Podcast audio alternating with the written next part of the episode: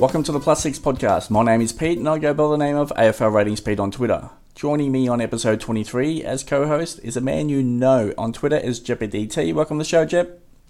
Hey Pete, how you going? The news is flying about and we need to be quick on our feet, Jep. What are your initial thoughts right here? Yeah, a lot's happening in a short period of time, my friend, and obviously footy's number two and um, everyone's health and well-being is number one. As Gil said, it's the game, but it's not the main game. We are recording this podcast on seventeenth of March, late Tuesday night. Obviously, unfolding events in the A F L. Uh, please adapt as we go through. Hopefully, the season starts on Thursday night. So far, what we know, it is a seventeen-game fixture. Games will be jammed in within a short space of time to allow for wiggle room for when the A F L likely eventually shuts down. Minutes will be reduced, possibly. That is not yet confirmed. There will be no bye weeks. As we stand right now, Jep, the A F L will commence on Thursday night. Let's get on to some questions. In a seventeen-game season, what are your initial thoughts in a race for first place? Well, my initial thoughts is uh, we've got to, all of our players that we select are on field, that is, are, are players that matter, because we could have players for the full seventeen rounds, and that includes mid-prices. So I'm currently considering... Um, Well, all of the mid-prices I am considering are there for the long haul. So I'm assuming a, a Dan Houston is there for the full seventeen rounds and he'll never be upgraded. I'm assuming that, uh, um, you know, an Andrew Brayshaw as another example is there for the full seventeen rounds. So those mid-prices um, have to have a high ceiling, and I think you have to go in with a mindset of having for, having most of them for the full season. Yeah, I completely agree. I still think cash generation is... is pretty much king, Jep, but I suspect we need to be going, as you just said, with the mindset of those guys that we're going to be picking at a high price. Uh, we're pretty much, you know, that could be a lock-in for seventeen rounds. Let's get on to question two here, Jep. Captain loopholes could be an issue in a condensed fixture. Your thoughts there?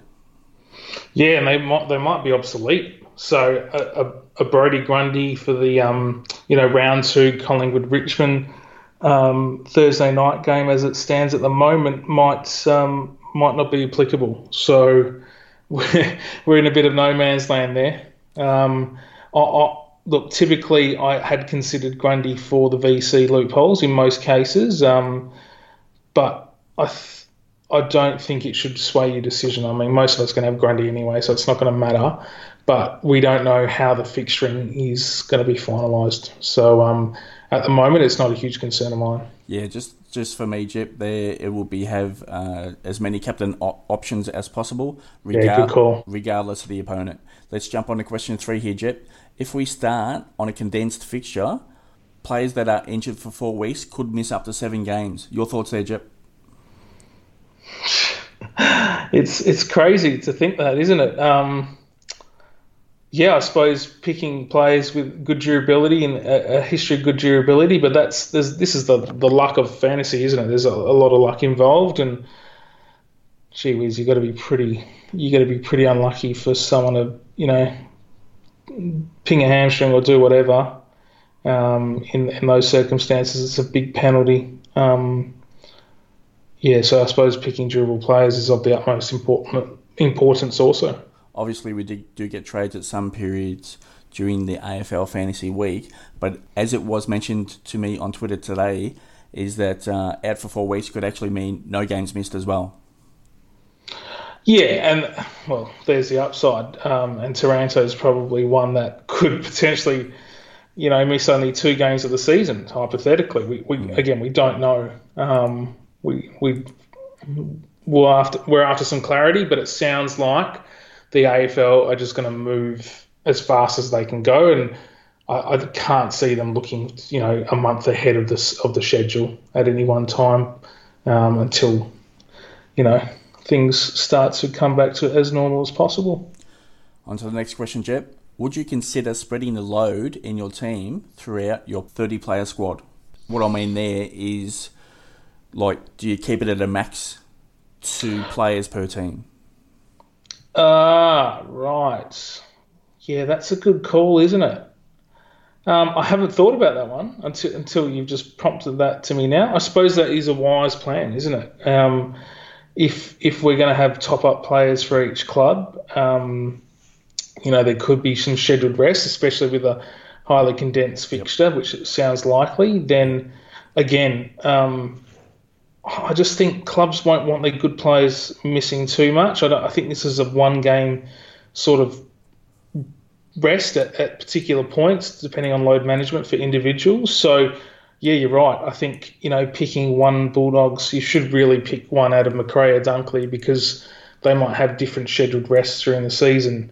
Um, mm. Yeah, it's it's it's yeah, there's so many hypotheticals, isn't it, mate? It's like, and that, again, like the, I think we need to consider that. I think the lower, it's lower risk um, to to spread the spread the team and spread the selection throughout all the teams. The other issue there, Jep, is that lockout may be an issue with an end of round not necessarily finishing equal with team games played, that is, if they're going to play three games in one single day, round two could finish on a Tuesday afternoon and round three could begin on a Tuesday night. So we're not going to get the opportunity to have a lockout during that time, I suspect. So it's just one of those things. Some players and some teams could have two games within a week, and therefore, you know, some players could have, you know, one game per week. But the one thing there is we actually don't know yet.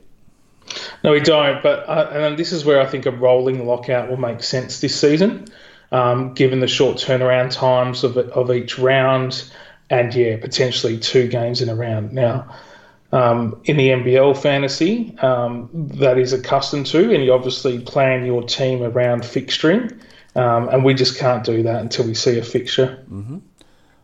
What do you expect if game minutes are reduced?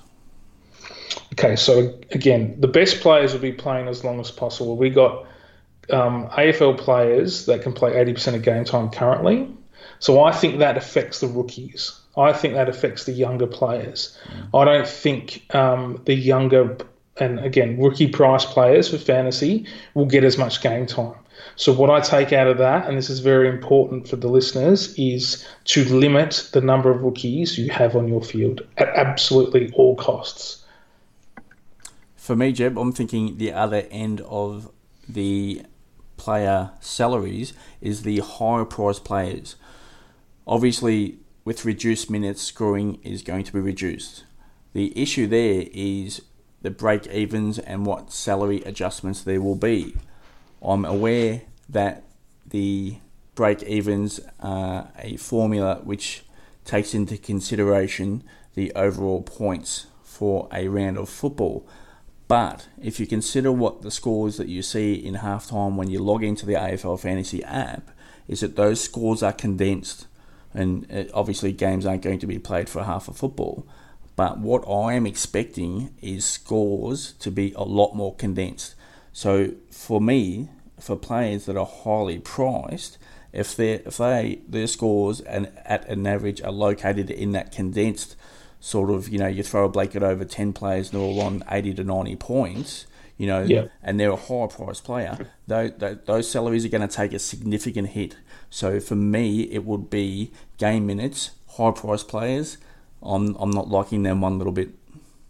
Yeah, I see your point. But again, like we talk about the magic number, does that change in the calculation? So mm. although a player like Whitfield averaged one hundred thirteen last season, is there a pro rata calculation that, um, although he'll probably, say, average ninety this season on reduced minutes, hypothetically, yep. is his ratio of, of um, lost um, price um, correlated to the minutes per game or, or something like that? So, uh, yeah, I would have thought that the calculation would be pro rata to the minutes per game. So for me also, is the players that I would like to target, taking into consideration what I think is going to happen to higher price salaries. But at the other end of the scale there for me, which is going to mix in and have an opposing thought to what I just said, is that I want players in my team that have a high ceiling. So that's players that, yeah, you know, one, yeah, one, yeah, yeah. One, one, one week you go sixty, or one game now you go sixty, and the next game you go bang one fifty. So that brings into players like Patrick Cripps, you know, who can hit a massive ceiling, Correct. But, but their average is actually quite lower. So it's for me right now, it is target, targeting players, and we're almost heading into it's like a D F S scenario where we need to, you know, our focus is minimised to a one round in D F S. You know, we go we're reducing reducing rounds to seventeen. We need to start to target high ceiling players, Jep. Yeah, no, I see your point. Oh, and I completely agree with you. And um, yeah, it's. Um... It also applies to someone like Petrarca. I've been thinking about Petrarca a bit more now because of his higher ceiling that yeah. we saw in the pre-season. Um, it's not necessarily just the primos. Jep, we're going to have no buys. Does this change your ruck strategy? Well, it does, but at the same time, I'm trying to still. There's there's value still in the rucks, and I don't, my attitude hasn't changed. But I think no buys just makes everything a little bit simpler. Um, In a, in a difficult sort of season as it is, so um, it it um, like the Gawn Grundy setup is still unlikely for me. Um, if this if this season was normalised and there were no buys, then sure, or you know Melbourne or Collingwood had different buy rounds, I would still consider the Grundy Gawn setup. But um, yeah, no buys doesn't change my ruck strategy purely because there's just so much value in the ruck line. So just thinking about Naismith now, we've actually have a, had a pretty good couple of conversations about Naismith and where I see him compared to where you see him. Does this now change your thinking to be more pro Naismith at round one? No, it's, it, it makes me go against Naismith. Okay. So I don't believe Naismith has a ceiling, um, even worthy at his price. So to be totally honest to the to the listeners, I'm picking...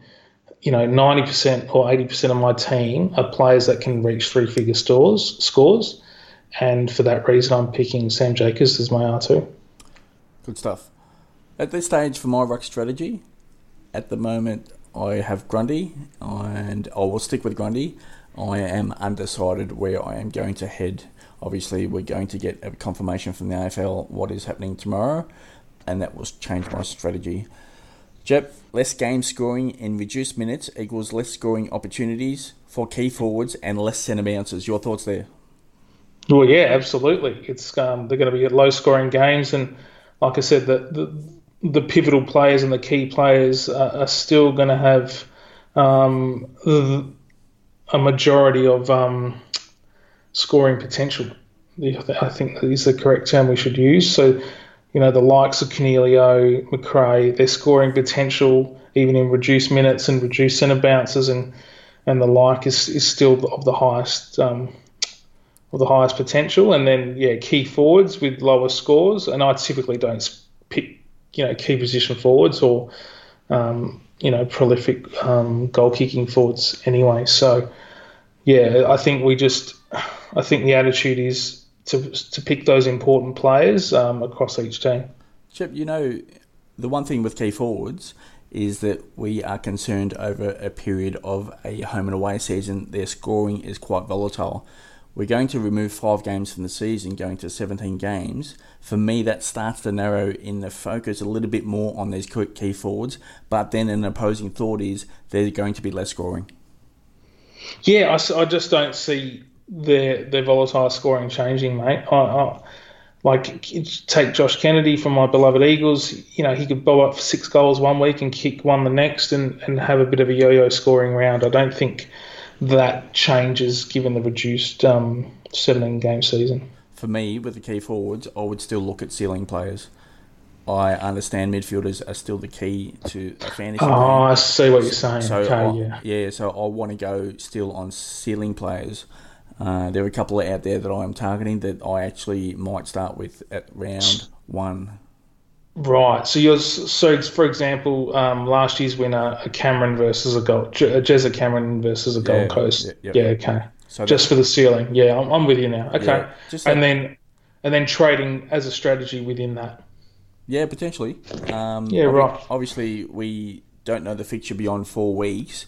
And we get, once we get the fixture, which could be well and truly after we start round one, is it to start to focus in on, you know, teams that are conceding high points for key forwards and you know, the one thing I'll be looking at is at the back end of this, the seventeen-game season. You know, if you got a, a team like, like a West Coast with Josh Kennedy, not that I would probably tar- target Kennedy early in the season, but in the last four weeks, you might want to sort of target him if he's having a, a healthier season to finish off your season. And obviously, yeah, we referred to last year's winner, uh, Craig, with who traded in Jeremy Cameron at round twenty-three, and obviously his score was uh, quite high to win him overall title. Jep, are rookies still to go, or we look at a more balanced team? I know we discussed this prior to, but your specifics right here.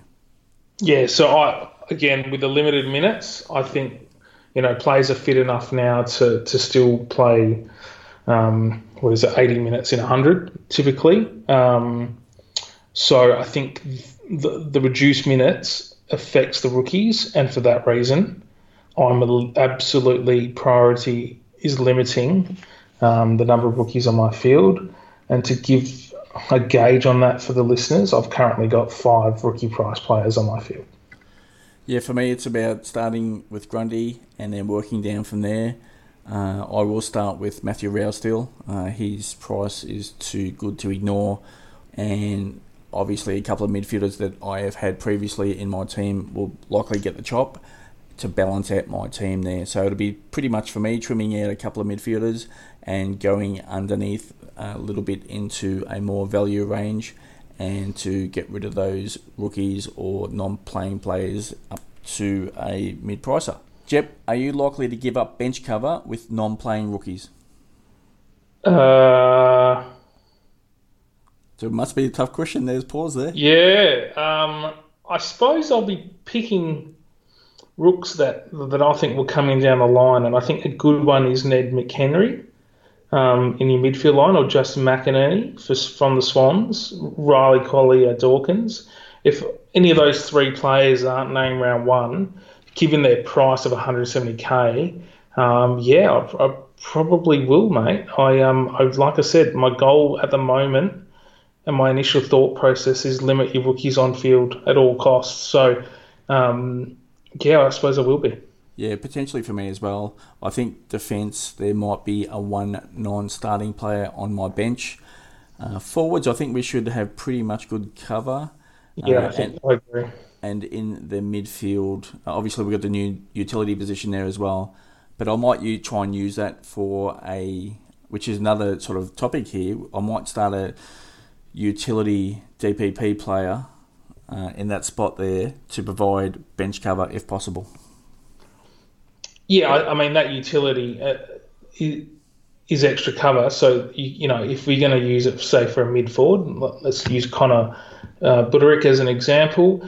Um, if he's a utility, you can feel safer throwing away your M eight position to, uh, to Ned McHenry, who could come in, you know, round three or four. Yeah, for me, that utility player with D B P needs to be playing, so I wouldn't be throwing. Yeah, oh, for sure. Yeah, yeah, no, for sure. So yeah. The utility player has to play, but then if they have mid status, you could throw away the M eight spot, or if they had defender status, you could throw away the D six. Uh, sorry, sorry, you could throw away the M ten spot, and if they had defender status, you could throw away the D eight spot. If you get what I'm getting at. Yeah, yep. So for me, also, I know we've talked about, and we've well, you've talked about St- starting Hayden Young on your bench if he doesn't get named round one. This might be a good opportunity to, to discuss this a little bit further. That that will be one player that I'm potentially going to be starting on the bench as non-playing. And lock, I, I know we've talked up Harry Schoenberg over the pre-season, but that that's like another type of player that I, I might start as an M ten that I suspect is going to get games pretty quickly. And when you when you take into account the team's going to turn over their squads really quickly, and don't forget these guys, these these teams aren't playing in state leagues now, so I suspect that the A F L coaches will want to get minutes into these players. So for guys like a Harry Schoenberg who are on the outside, probably looking in at round one, that you know they might come in at round two, round three, and it might be like a like a European soccer team taking care of a midweek Euro Championship League game where they start to use their depth in their squad. Your thoughts there, Jep? Yeah, I don't mind the strategy, but I don't like it in the sense that you're spending up big on the bench and you're not utilising that on your field mm-hmm. for your starting twenty-two. So, like, again, if you're having 200 and forty odd or fifty odd grand on the bench in um, Hayden Young, I'd much rather spend that extra cash on field to limit the rookie players. For me, on, on field, that is. For me, those players that I'll be selecting as a potentially non-starter at round one, they'll need to be scorers. Yeah, yeah, yeah. Um, I'm with you there. I'm with you there. But say Hayden Young comes in for his first game at round three, and given the limited minutes, he he only plays, you know, forty percent of game time. Um, it's not, you're not gaining too much by having him there um, on the bench and then and hoping he comes straight in to play a big role. Mm-hmm. Jep, would you consider maximising scores over value heading into round one? Oh, absolutely. It's all about now about maximising scores. We, um, you know, a, a seventeen game a reduction of five games in in this season um, changes everything and changes strategy. So yeah, I am maximising scores. So I'm looking at, you know, the fixture as it stands. I, I haven't looked past the first five rounds, but, you know, an easier fixture. So, for example, Jack Macrae is not going to get tagged against Collingwood, likely, um, as per previous seasons. So he becomes um, more a more value pick or a more sensible pick for his high ceiling, and ho- he's hoping he can hit a big three-figure score against the Pies. Um, you know, Tom Mitchell still has value as as a primo, and that's self-explanatory there. Um, And hopefully he can produce some big things. Um, but, you know, it's it sort of varies. As, you know, I've looked at Canelio as well. Um, given his high ceiling, he's quite cheap for a primo player. Jep, would you also not consider starting high-priced players? So so this is not only the high-priced midfielders. This is Grundy and Gawn. Yeah, and, and a Whitfield. I put Whitfield in this bracket as well. So... A Whitfield and, versus Andalloyd, the Andalloyd as yeah, well. yeah. So a Whitfield versus a Devon Smith, um, yeah. But I wish we could understand, and we're not. But I wish we could understand how the pricing adjustments would work. Um, if it's not pro rata on the minutes played, then ob- it's obvious to um, to limit those high price players. Um, but if it is prorated on the minutes plays and their cost adjustments is on that, then then there's still merit in picking the higher price players, isn't there? Yeah, just for me, uh, as I mentioned in the previous part of the podcast, I'll be chopping off a couple of high price midfielders that are in my team. I'll be reducing them down to a value type midfielder and balancing out my team that way. So for me, it will be absolutely, uh, I am considering not starting high-priced players. Jep, obviously we've got a big announcement from the A F L tomorrow. Hopefully we get started on Thursday night. Your final thoughts there on the season, and hopefully what we can look forward to being a great fantasy season, albeit on a seventeen-game fixture, which is highly likely at this stage, and pretty much a downtime throughout the year. Well, look, it, yeah, these circumstances are unique to all of us. Um, I think... we're all rolling with the punches and we're all on the same playing field. Um, let's hope a season does, you know, come to, to fruition and um, and all of that. It's there's a lot, you know, player health and safety is still key. And um, look, we we all want A F L to go ahead, including the players. But let, yeah, let's just, you know, pray to the fantasy gods, whoever we're going to pray to, and um, and then work in the uniqueness of, of this season, of whatever transpires. Um, and, you know, it's it's different strategies again, and it's the normality of what we've just discussed about value picks and not picking, um, you know, super expensive primos and, and all the like. These are different strategies by different coaches, and uh, I um, I hate vanilla teams. And, it, you know, over the last few years we probably had a lot of vanilla teams. I think this year we're not, which is great for the competition and great for strategy. And, you know, the strategies we all pick are, you know, are, are um, well, they're keeping me up at night anyway. So um, it's it's it's great. It's I, it's different um, from a fantasy sense, but then obviously it's catastrophic for for um, you know, A F L lovers and and society and what's going on in the world. Um, we just want everyone to keep safe and, and be healthy and look after each other and be sensible. Hear, hear. Before I close this podcast, it is hat time, Jep. So what I'm going to do, uh, I'm going to actually personally message from my Twitter account to those who have scored a Plus Six Podcast cap. And Jep, yes, you do get a hat. So well, well done, congratulations. So thanks, mate. We'll get them made up in the next few weeks. Obviously, if I can actually go outside and do something uh, as quickly as possible. But yeah, they might be on a little bit of a delay now, obviously due to circumstances. But they're definitely coming. We're going to keep the giveaways, hopefully with the A F L season continuing at some stage throughout the year. We're going to start to give away some shirts towards the end of the year, so stay tuned. Jeppa and I have got big plans for this podcast going forward, and hopefully we can bring to you a great twenty twenty season, albeit an interrupted one at this stage. Jep, on that note, we'll wrap up this podcast. Thanks for tuning in, and everyone stay healthy. Thanks, everyone. Stay well.